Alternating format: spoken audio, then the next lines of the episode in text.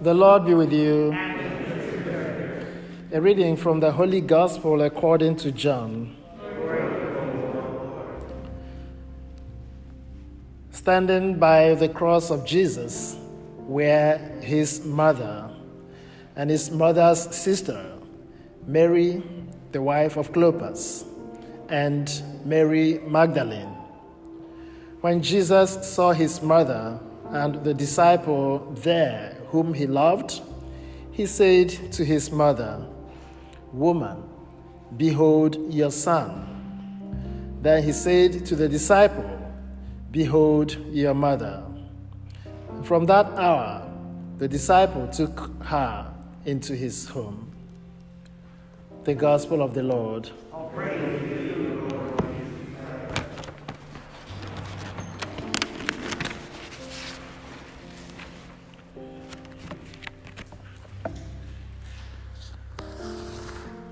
So, as I mentioned at the beginning of the Mass, the feast of yesterday, the exaltation of the cross, focuses our gaze on the victory won for us by Christ on the cross.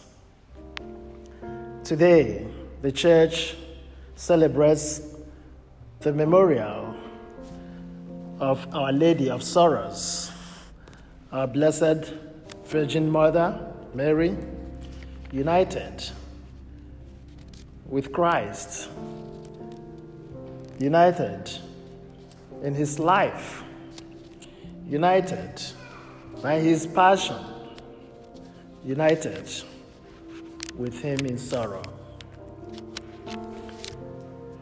Can we ever avoid talking about Mary in our lives as Christians? Is it possible? Can we ever avoid it? If you read through the scriptures in the Gospels, you notice how she featured at the significant moments, I mean, very significant moments in the life of Christ. So when I hear people criticize us for the honor we give to Mary, for the recognition we give to her, I kind of feel like that's the height of ignorance. Yeah, that's the height of ignorance. Just think about it. Reflect on the mysteries of the life of Christ. At the Annunciation, she was there. She was the first person, actually, who had this message. Yes, Christ is God, but Mary received this message first. Behold, you bear a son, and you name him Emmanuel. So this message was brought to her first, before any other person. So that was a, the greatest privilege that she ever had. And then she gave in Behold, the handmaid of the Lord. That is the beginning of this process. Is it at the nativity? She carried this womb, this um, child in her womb, took him around everywhere. That little pregnant woman.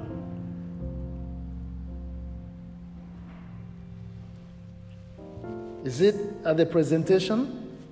Where the announcement was made. The announcement that is the revelation to Simeon about Christ and about the role of Mary.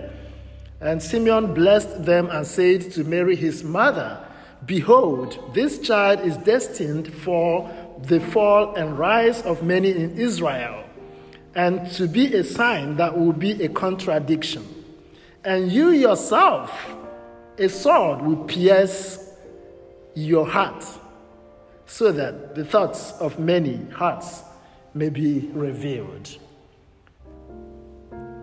Imagine, imagine, just imagine this revelation. Imagine this news. Mothers here, you know how tough it could be to raise a child. What more when you are told that this child will be a sign of contradiction, and through him, a sword will pierce your heart? This generation of mothers will definitely abandon that child and run away. Um, I mean, that's the reality. that's the reality.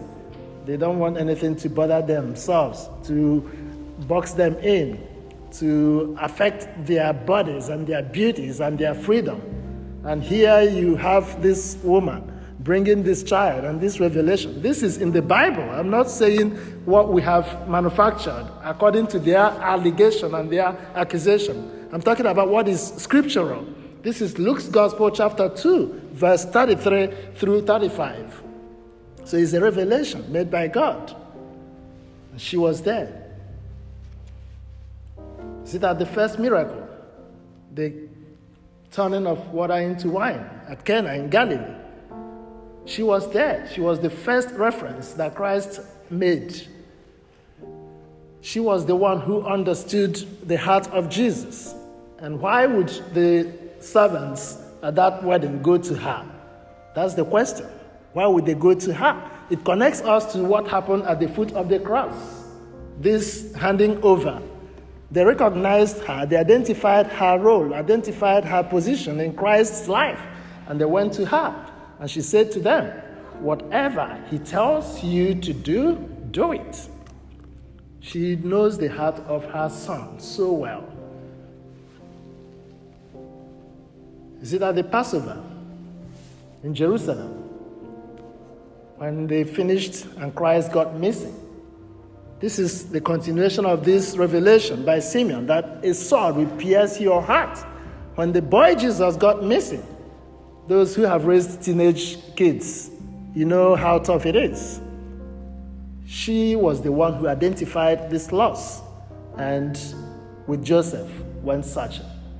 When she found him, why have you done this to me and your dad? We've been looking for you all places. And that is when Christ said, Woman, do you not realize that it's time for me to do the mission of my father but she didn't abandon him. She kept pondering that over in her heart.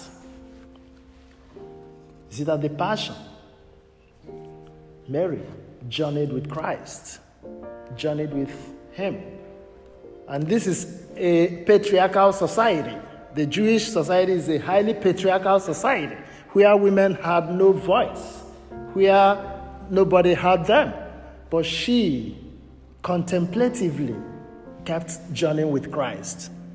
And I'm imagining what the women around were doing.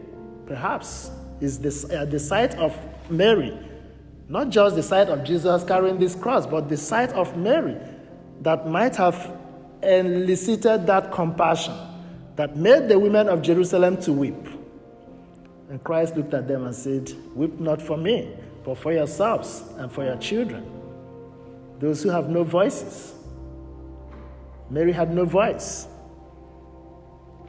She had no voice. But she spoke eloquently. At the ascension, she was there. And after Jesus had ascended, remember Mary was in the upper room with the disciples, praying, instructing them, guiding them directing them, reminding them of what Jesus had told them to stand firm. And this is what we celebrate today. At the cross, at the cross, I surrender my life.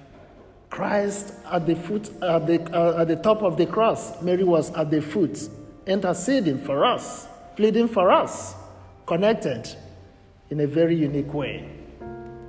And we talk about these seven sorrows, the seven sorrows of Mary. These seven sorrows are the sorrows that we celebrate. The presentation at the temple, number one, the flight to Egypt when the king wanted to eliminate the child. The loss of this child at the Passover in Jerusalem, number three. The meeting of Jesus and her, his mother on the road to Calvary is number four. The crucifixion, number five. Taking down from the cross, number six. And then the burial, number seven. So Mary is intimately united with Jesus.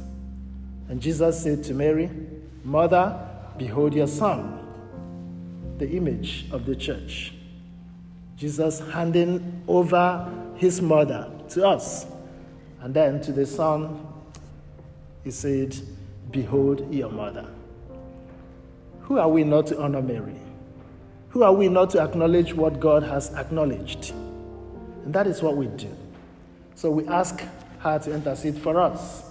We ask her to continue to pray for us. What we give her is the honor that is due to her. God is God. God is adored. God is worshipped. Mary is the mother of Christ, the Son. Mary is honored. Mary is acknowledged. Mary is recognized. There's this medieval song that I so love, which captures the relationship in a very unique way. So I'm going to use it to conclude this uh, um, reflection. I'm not going to sing it, but I'm going to read it. So just listen to these words.